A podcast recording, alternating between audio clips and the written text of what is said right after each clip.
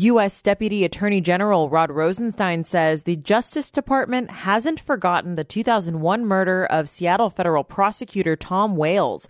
Rosenstein was here to announce the reward money in the unsolved case is now at a million and a half dollars. 88.5's Paula Wissel has the story. The crime, just a month after 9 11, left Wales Justice Department colleagues reeling. Wales had been shot through the basement window of his Queen Anne Hill home in Seattle as he sat working at his computer.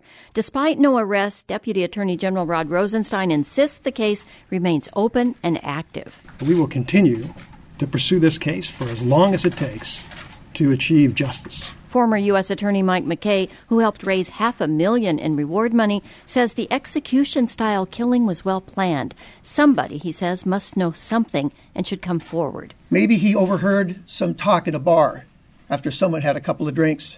Maybe she heard a little pillow talk.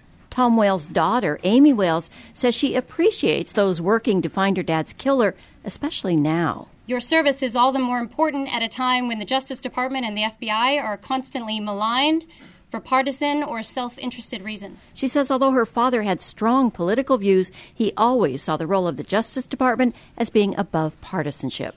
Paula Wissel, 88.5 News.